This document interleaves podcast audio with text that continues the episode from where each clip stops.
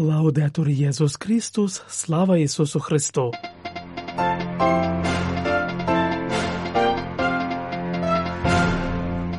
Ви слухаєте інформаційний випуск з Ватикану.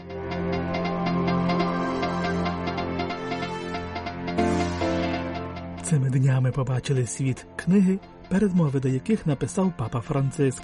Про це у нашому сьогоднішньому випуску, а також анонс молитовної ініціативи лицарів Колумба, приуроченої до другої річниці від початку широкомасштабного російського вторгнення в Україну. Зі студії Ватиканського радіо вас вітають отець Васильянин Тимотей Коцур і сестра служебниця Емілія Вандич. Кожен чоловік, кожна жінка, кожен віруючий. Ми всі є даром від Господа дуже дорогоцінним даром. Кожен з нас є даром для всіх і для всієї церкви, який втілюється в конкретному контексті, в конкретному часі, в конкретному місці. Ми є конкретними дарами для конкретних людей, і таким чином ми також є даром для всіх у простоті життя, яким живемо. Цими словами папа Франциск розпочинає передмову до збірки проповідей блаженного єпископа і мученика Енріке Анхеля Анджелеллі, який був убитий 1976 року, а 2019 року проголошений блаженним. У своїх роздумах святіший отець зазначає, що в той час, як кожен із нас є Господнім даром для інших, церква визнає у святих дар у більш універсальний спосіб, а тому вона їх канонізує, щоб їхня дружба могла вийти за межі близьких контекстів, бо святі є братами і сестрами, які настільки уподібнюються до Ісуса, що можуть бути надійним прикладом, наприклад, у навчанні, у дружбі та відданості для кожної Божої дитини, пише він, зауваживши, що блаженний мученик Енріке Анджелеллі, єпископ Ларіохи, був і залишається даром Господнім для церкви в Аргентині, муж великої свободи і любові до кожної людини приятеля чи противника, брата чи ворога, єпископ, який був справді католицьким, бо був з'єднаний із Вселенською церквою у слуханні та синівському послуху папі, а також у своєму наполегливому прагненні втілювати в життя вказівки та спонуки Другого Ватиканського Вселенського собору в своїй дієцезії. Так папа Франциск згадує цього ієрарха, підкреслюючи, що, незважаючи на небезпеку та погрози з боку неприятелів, він до кінця сповнив завдання бути пастирем. Я не вважаю, що Анджелеллі був героєм. Але він справді був мучеником, зазначає святіший отець, додаючи, що мученик є свідком того, що коли серце та розум перебувають у Бозі, то зроджуються наступні наставлення. Щира любов до всіх і відмова від будь-якої інструменталізації та коротких шляхів заради власних інтересів чи спокійного життя, якщо на кону стоять права і життя найслабших, маргіналізованих, тих, хто, як говоримо сьогодні, перебувають на периферії. Ось чому преосвященний Анджелеллі та його проповіді, зібрані в цій книзі під назвою Услухані Бога та народу, можуть також стати джерелом натхнення і зростання в євангельському розпізнаванні викликів і ситуацій, які кожен з нас покликаний переживати в церкві а також у своєму професійному та сімейному житті, підсумовує папа, вказуючи на те, що проповідництво блаженного було справді народним, зверненим до всіх і для всіх доступним.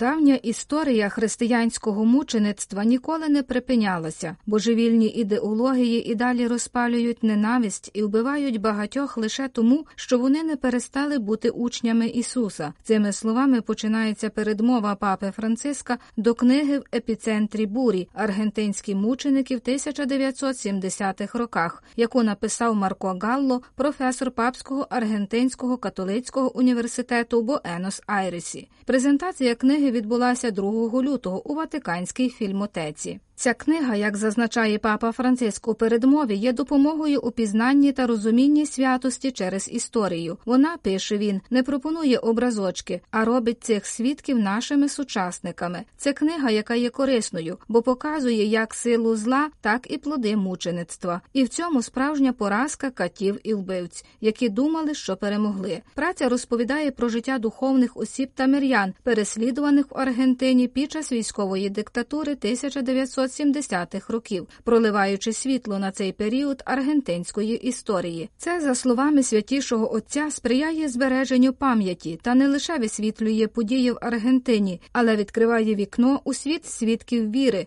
які надалі проливають свою кров у багатьох частинах світу. У книзі зібрано багато історій численних діячів церкви, про яких папа згадує, пишучи: спочатку був первинний список чоловіків, жінок, священиків, єпископів, вбитих або пропалих безвісти в Аргентині в ті жахливі роки, який згодом розширила Національна комісія з питань зникнення людей. Коли я був кардиналом, монсеньор Кармело Жакінта передав мені цей список, і я особисто попросив його зібрати всю доступну інформацію про цих християн і обставини пролиття їхньої крові. Немає сумніву, однак, що серед них є принаймні деякі, які є справжніми мучениками, бо ненависть до віри була безпосередньою і головною причиною їхньої мученицької смерті. Той самий список, який згадує папа Франциск, став відправною точкою дослідження, яке провів Марко Галло. Книга, розповів він, народилася з вимоги тодішнього архієпископа Буенос Айреса Хорхе Маріо Бергольо зайнятися дослідженням мучеництва в Аргентині. У 2010 році він передав мені список, який підготував монсіньор Жакінта з усіма іменами духовних осіб, а також мир'ян, які були вбиті в часи військової диктатури. Тоді він попросив нас спробувати поглибити цю тему. Я почав працювати з матеріалом, який вже був частково опублікований, особливо щодо більш відомих постатей, але також із іншими менш відомими історіями, які мені вдалося реконструювати. У передмові папа зупиняється на двох словах: благодать, але також і ненависть. Промовисте слово, яке вживає також Ісус, коли каже нам: не бійтеся, світ вас зненавидить, але знайте, що перш ніж вас він мене зненавидів. Мученика можна вважати героєм, але фундаментальною рисою мученика є те, що він сповнився благодаті, адже мучениками нас робить Божа благодать, а не хоробрість, наголошує папа, підсумовуючи, що церква сьогодні має велику потребу у свідках, у щоденних святих, як святих звичайного життя, і тих, які мають відвагу прийняти благодать, бути свідками до кінця, аж до смерті.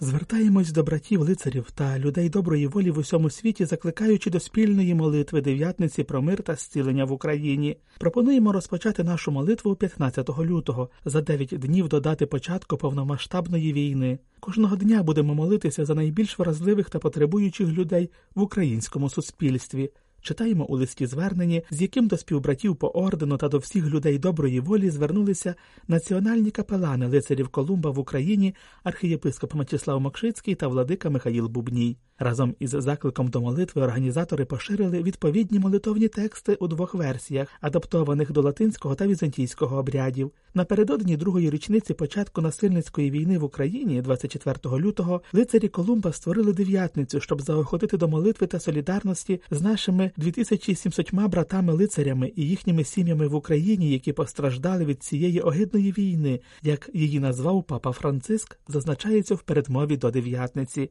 Кожного дня брати лицарі запрошують до молитви розважаннями завдів, сиріт, батьків, які втратили дітей, лікарів, ветеранів, загиблих, полонених, внутрішньопереміщених осіб та забіженців, молодь, а також до щоденної молитви за весь український народ та захисників. У дев'ятниці є короткі молитовні заклики до блаженного Майкла Макгівні, засновника лицарів Колумба. Хоча молитва була створена тепер до річниці війни, вона написана у такий спосіб, що її тексти можна використати до молитви без прив'язки до конкретної дати. Ця дев'ятниця об'єднує братів лицарів та людей доброї волі по всьому світу. Таку ж молитовну акцію будуть проводити в Сполучених Штатах Америки, в Польщі та в інших куточках світу.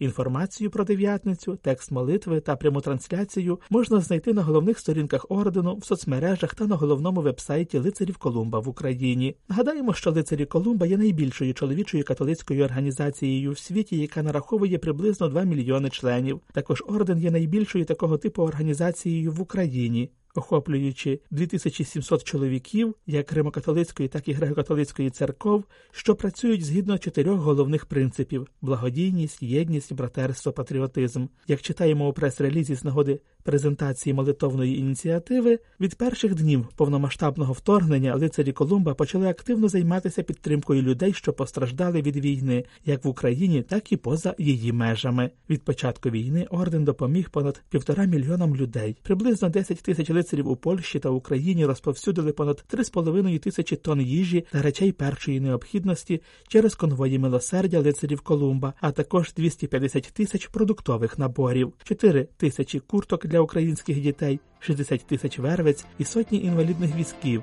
генераторів та інших необхідних речей. Це був інформаційний випуск з Ватикану.